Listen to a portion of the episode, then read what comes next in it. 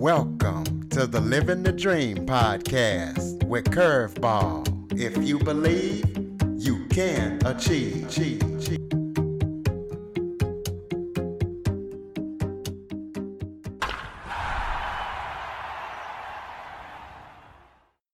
Welcome to the Living the Dream with Curveball podcast, a show where I interview guests that teach, motivate, and inspire. Today, I am joined by Valerie Anderson. Valerie is a social justice educator. She is a group facilitator, and she has over 25 years of experience as a master level social worker. Valerie is also certified as the facilitator of the Positive Parenting Program, and she works with a variety of population in a variety of settings in the Philadelphia area. So we're going to be talking to her about how she got started and what she does and kind of talk about that positive parenting program.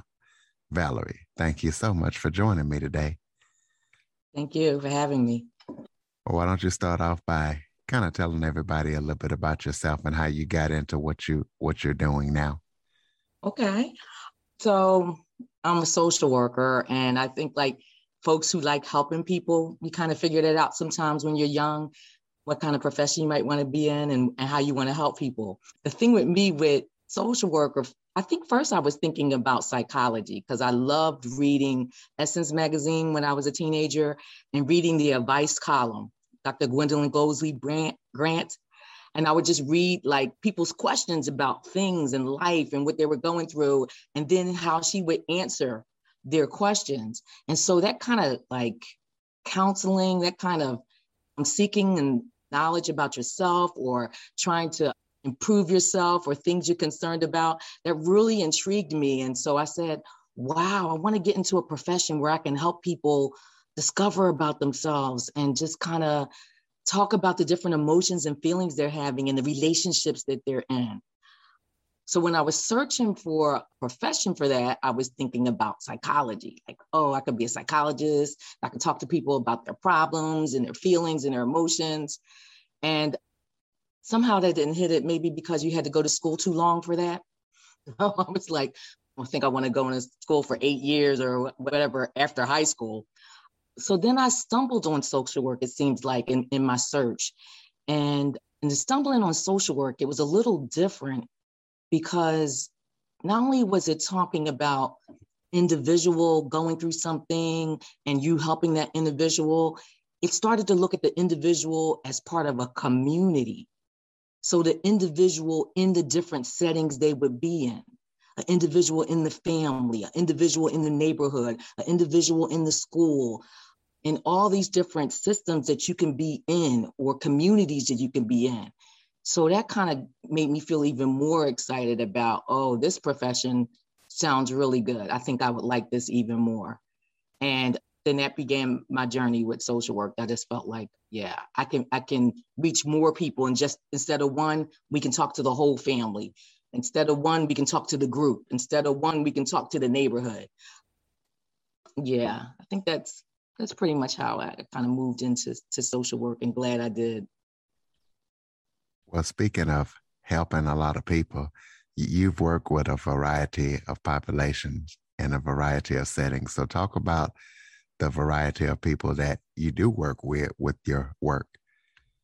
Yeah, oh, of course, it is a variety. So, first of all, let me a little bit say something about social work. Also, is that it is a profession where you are helping people and you're helping people in need. And you are helping people who are vulnerable, people who are marginalized, and people who are often oppressed. So that was another thing, like looking at that, like how do I help people with those kinds of concerns and, and issues living in our society and how society treats them. So that led me to work with people who I've I work with folks who are living with HIV AIDS. I've worked with folks who are in recovery. I worked with young people, young teenage moms. I've worked with, there's so many different folks in the hospital. I think that was my first social work job at the age of 25. Folks in the hospital who, you know, you're in the hospital and you're sick, and who, when you leave, is going to help take care of you. Some folks have resources. They don't need social work for that because when they discharge from the hospital, their family's going to take care of them. They can go somewhere. But there were people who were in the hospital who didn't have a lot of resources or might not have had someone that was going to be able to help them recover when they left the hospital. So I was working in those settings and, and helping to bring family members together or neighbors or the church or someone that was going to help this person that was going to be discharged from the hospital. And so those were the variety of settings. Think about halfway houses. Folks, I, I worked with women who were incarcerated and then coming out of prison in a halfway house to re-enter back into their families and their neighborhoods and their communities. So I was in those settings. And, and then going into people's homes, which were fascinating, to kind of help people in their space, help find resources for them or to help their house be more safe for them and their children. So I think I'm mixing populations and settings together. But I've been doing this, and Curtis, I need to correct myself because I said 25 years. It's been actually 35 years. So my memory, I mean, it's just so much that I'm trying to like to give you and just thinking about and reflecting on this is just amazing. And I feel honored that I had this kind of work to do. Yeah, and you've you've definitely helped a lot of people over those 35 years. Speaking of that, tell us about the positive parenting program. I know that you're a certified facilitator of that. Tell us kind of what that program does and how that helps people in another facet of your work. Okay. So the Power of Positive program, Triple P Power of Positive program is a program that helps parents learn skills to help to help their children. It's based on parents who have kids usually in early childhood centers and those kids are you know usually about like three, four, five years old the curriculum is for zero to 12, but I've been using the curriculum pretty much with parents who have children in early childhood centers. What I, what I like about it, and I want to add this, is that the power of positive parenting, it's a curriculum that I use as a social worker to help facilitate support groups for people. I use different tools to help facilitate support in working with different groups and being certified as a, a parent, a facilitator for parenting groups through positive parenting is my way to kind of talk to parents about how they help empower and raise their children. It's really positive. It talks about how we are as parents not to do harm to our children. And a lot of times when we think about harm for our children, and sometimes and being a social worker and knowing sometimes I've worked with vulnerable families who may have done some harm to their children physically. This is looking at there's other ways that we may harm our children, and that's emotionally, right? Mentally and spiritually. So this curriculum is trying to say, how can we help develop this next generation? How do we help grow our children in a positive way and we don't break their spirit, right? We don't physically harm them. We don't do things to harm them, but we're positive in how we help them. So they give you a bunch of strategies and how to do that. And I'm gonna tell you, Curtis, the strategies are very simple they're very easy, but I think when, you know, we're busy, we got a lot of things that's going on, and sometimes I don't think we notice exactly what we're doing. Some of the positive things and then sometimes the negative things. But there's things that we can really correct, and it doesn't have to take a lot, but slowing down and being present with our kids. So for example, one of the strategies is that that you want to have a positive learning environment for your kid right? So that means that you want to not only positive learning, but also safe environment. So that means is that when your kid is in the home, you're looking at your home and how is this home a safe place for my kid, right? How are things when they're little placed in places that are high up so they can't reach it, so they can't hurt themselves, right? Basic stuff. Are the sockets having plugs in them? Basic stuff so that they can be safe, so they can roam the house. And also, so I don't have to be worried and yelling at them all the time to get away from something because I didn't make my house safe for them to roam. Right? So it's just like little strategies, like like thinking about something like that. That if I make my home safe, then maybe I'm not yelling as much, and my kid is roaming, and we can just have a comfortable environment. It talks about you being the first teacher, right? So, and how do you do that?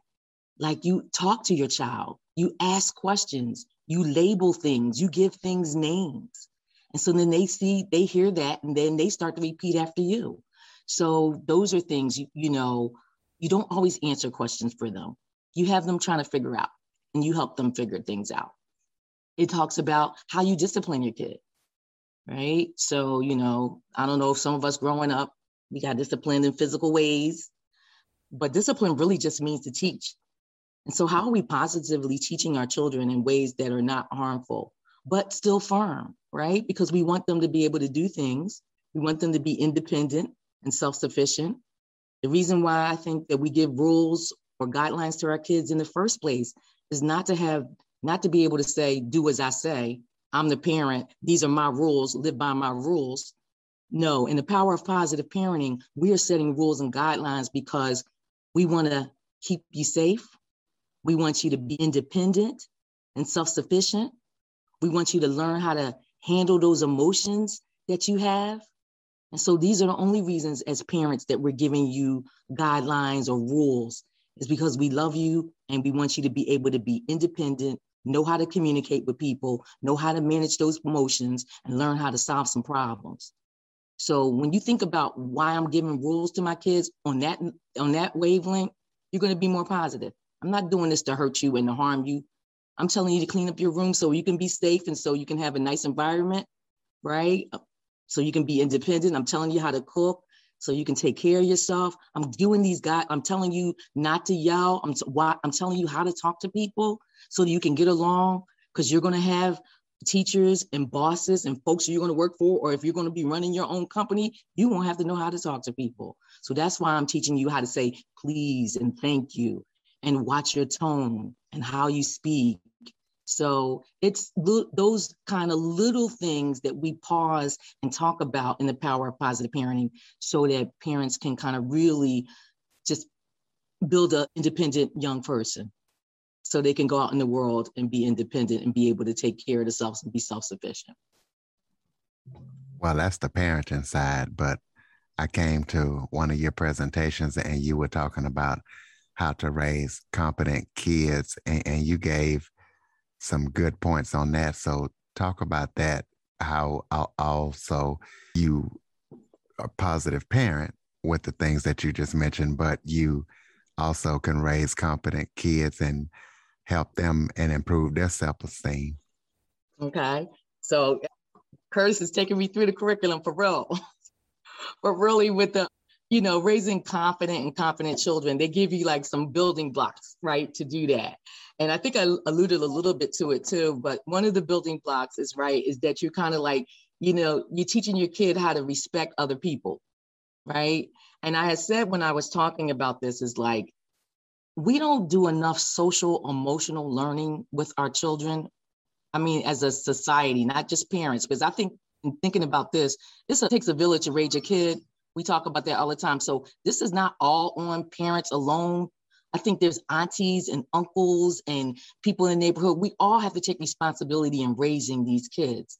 And raising them to be conscious of themselves and others is a skill that to me needs to go along with math, science, and reading. So every time a kid is having a math class, science class, or reading class, they need to have a social, emotional learning class as well. These are these are skills that we have to teach. I also remind people every time I'm doing a parenting class that parenting itself is a skill. And people don't even think of it like that.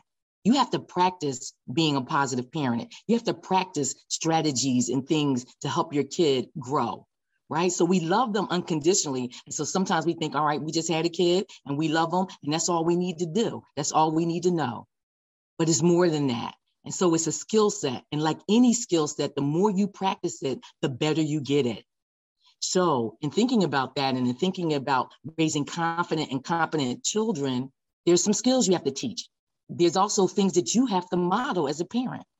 kids are like watching us they feel us they know us and so they learn from us again we are their first teachers and so um, we got to take that role seriously and then looking at the competent and confident child when i talked about how you just want to teach them how to be polite that just goes back to please and thank you. That's courteous. Respecting other people. Knocking on the door before you enter. Phone etiquette. You know how you speak to people. I think in my, my neighborhood, I noticed, you know, I'm, I'm a little older, and I noticed how some, some of the kids come and say, Hey, hi, Miss Val. Or how even their parents say, Did you speak to Miss Val? Didn't you just see her? Did you say hi? And they grow up doing that. And there's parents who like teaching that respect. And it's modeled, and, and, and that's just how you how you do it. So you use that with the please and thank you. That's something. Well, also we have to teach our kids empathy Empathy is a step further. It's it's deeper. It's being considerate. It's thinking about how other people feel. And if we can kind of teach that, I wonder how much we would like stop some of this bullying and the violence that are going on in our communities if kids were learning how to be thoughtful of other people, right? So you think about, you know, how you have to take care of yourself, but how loving and taking care of yourself can also move into how you treat other people. And that's something, like I said, it needs to be start early, often, and all the time, like we teach everything else. Some of the other helping kids have good communication skills, I was talking about that in general, because positive parenting is about all these things. And then they have curriculum that gets more specific into it. But you do have to teach your kid how to communicate. And part of teaching your kids how to communicate is you talking to your kid. Like us talking to our children, asking them how their day was, spending that quality time quality is different than quantity, right? So my thing is that if you are giving your kid your undivided attention for 10 minutes, 20 minutes, right? That can go a long way. Sometimes we say, "Oh, I'm with my kid all day. I'm in the room with my kid for two hours." I'm in, but if you're in the room with your kid two hours and you're on the phone talking to your girlfriend, or you're watching TV, or you're doing all these other things, you're not really with your kid right? So that quality time, spending time with them doesn't have to be a lot. It has to be quality, and quality can be frequent. I'm sidetracking a minute for because I think I'm, I'm thinking all my other jobs, Curtis, that I had.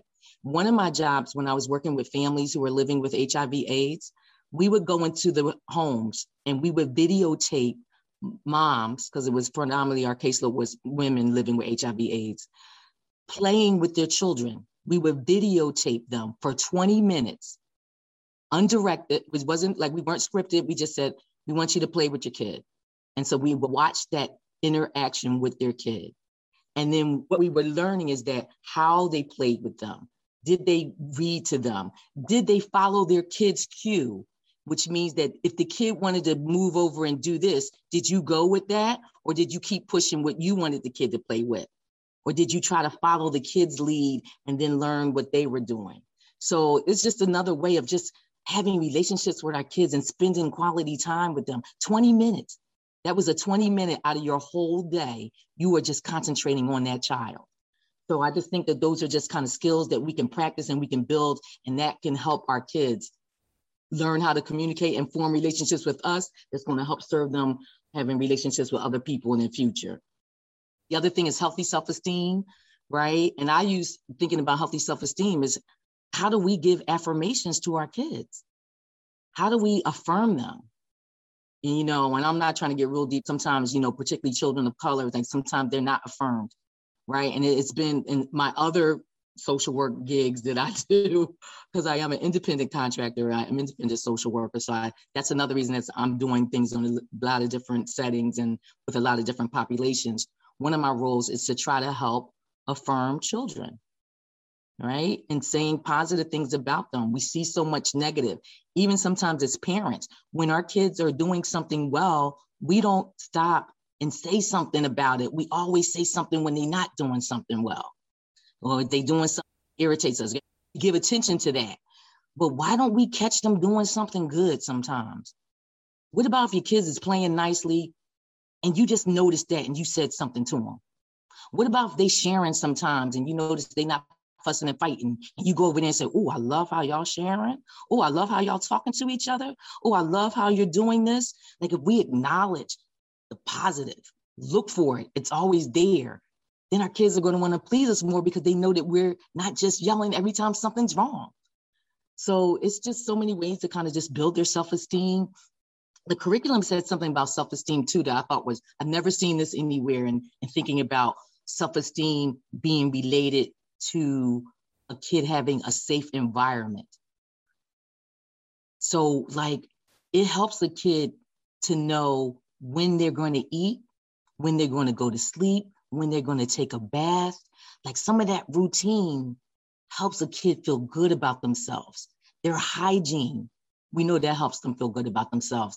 But having a home that is safe, that I know that I can roam, that I know that when mealtime is coming, like I said, working with vulnerable populations and kids who are transient, moving from one place to the next because they're homeless and they're in a shelter or they're moving around. They might not know when mealtime is coming.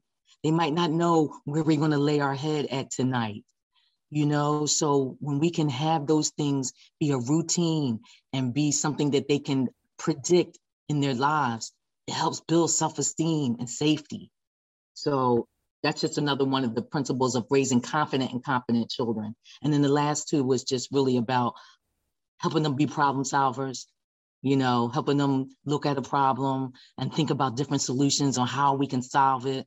You know, you got to know your kid's age range to do some of these things. And I know that. So we give in these groups, we give them all, but you know, you have to think about how to apply it based on your kid's age, which is important to know too. And then the last one that them help a kid be independent and self-sufficient is to, I mean, to be confident and, and competent is to help them be independent, to help them know how to dress, to help them know how to get up in the morning and get ready for school. All those kind of things help them feel confident in themselves that they can accomplish something. And if you set things up, set goals and things up for them so they can accomplish something, they can feel good.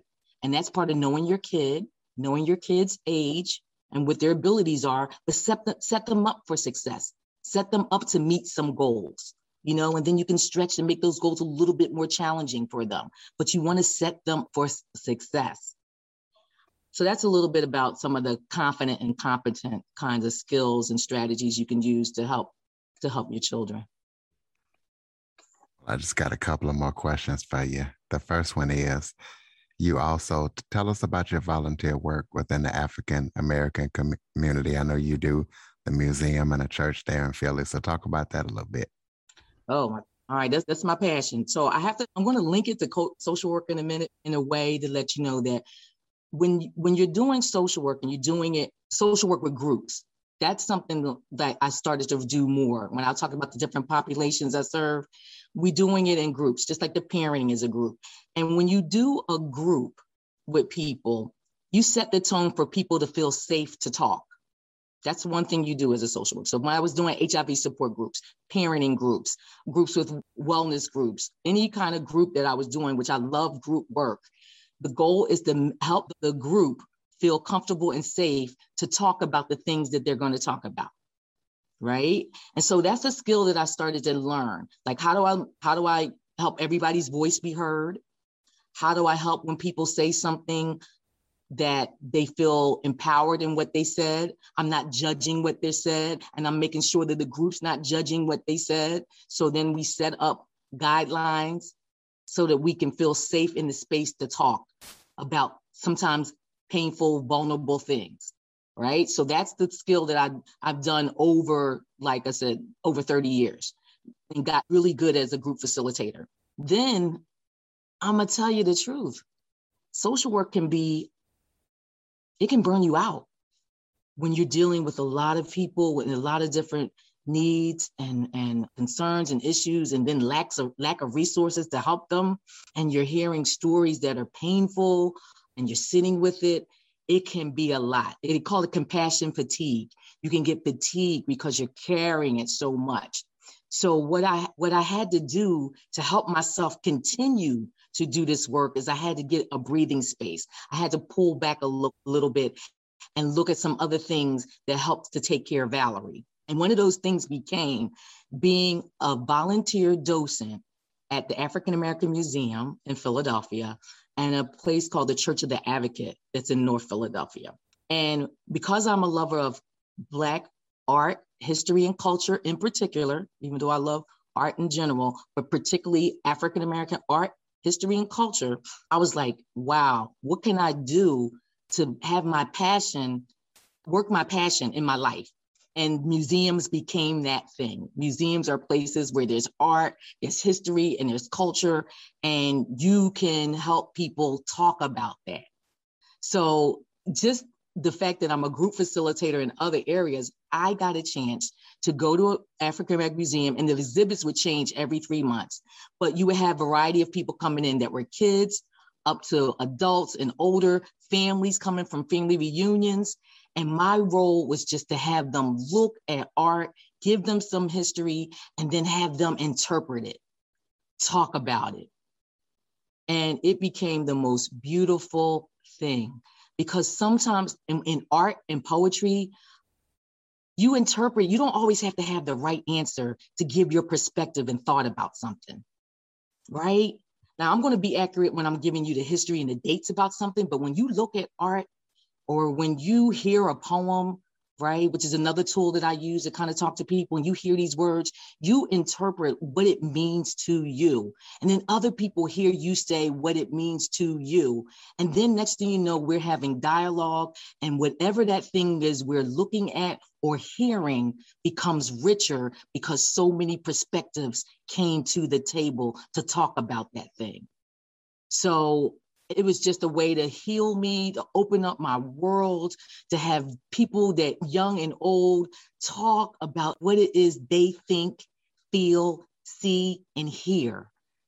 And healed me, helped me do the work when it was more difficult and challenging, knowing that I can get into the arts and then I can get with people and they don't have to have the right answer just to tell what this piece of painting makes them think about or what this poem makes them think about.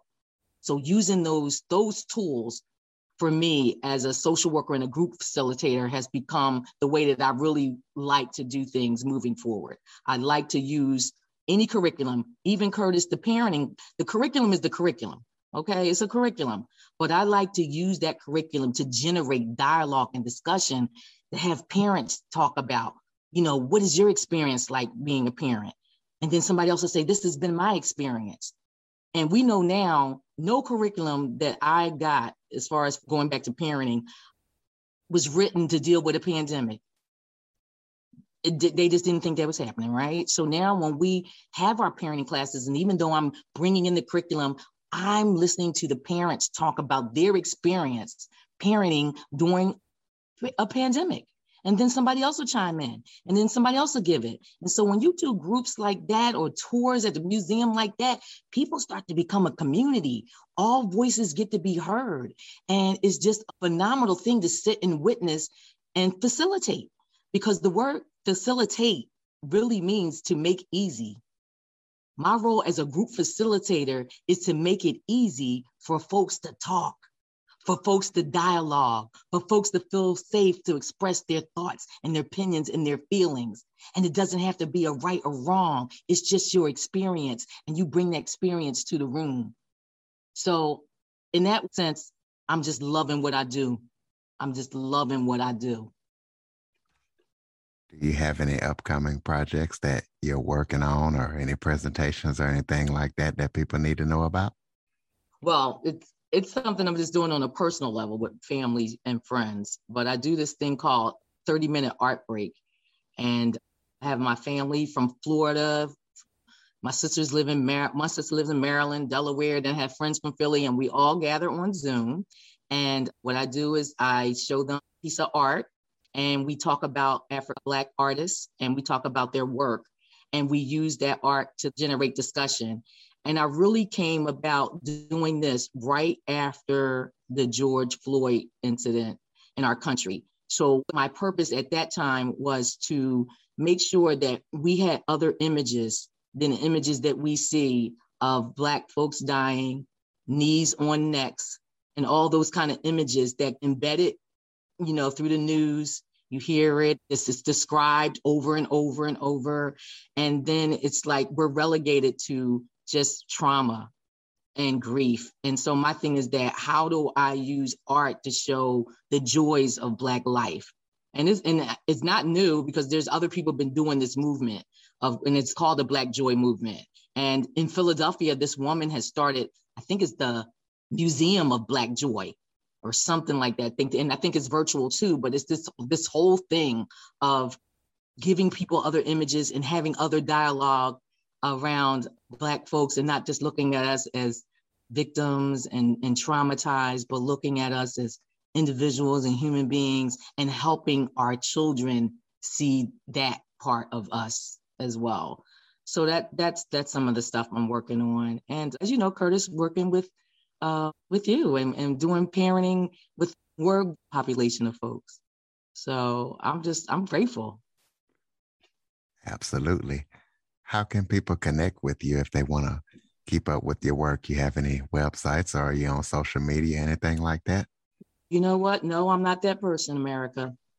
I am not that person. This is amazing. I just love what I do. I, you know, I have an email. That's about it. I'm still old school with some stuff. I might have to get to the 21st century and I will in good time.